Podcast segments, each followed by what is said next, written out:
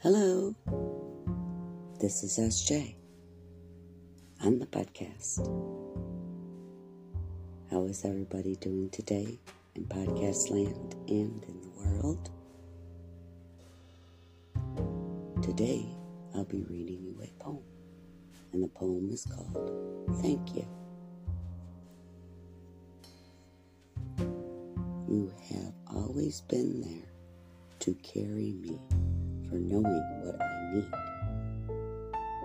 You are tender and for not giving up on me. You pick me up every time I need it. I will be indebted to you. I cannot forget these things. Most of all, thank you. Poem is written by Sandra Neumann.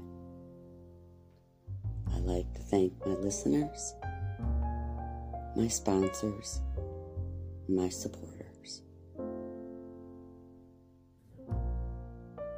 If it wasn't for all of you, I would not be on this podcast. Sponsored by Spotify Podcasters. I thank you. And God bless.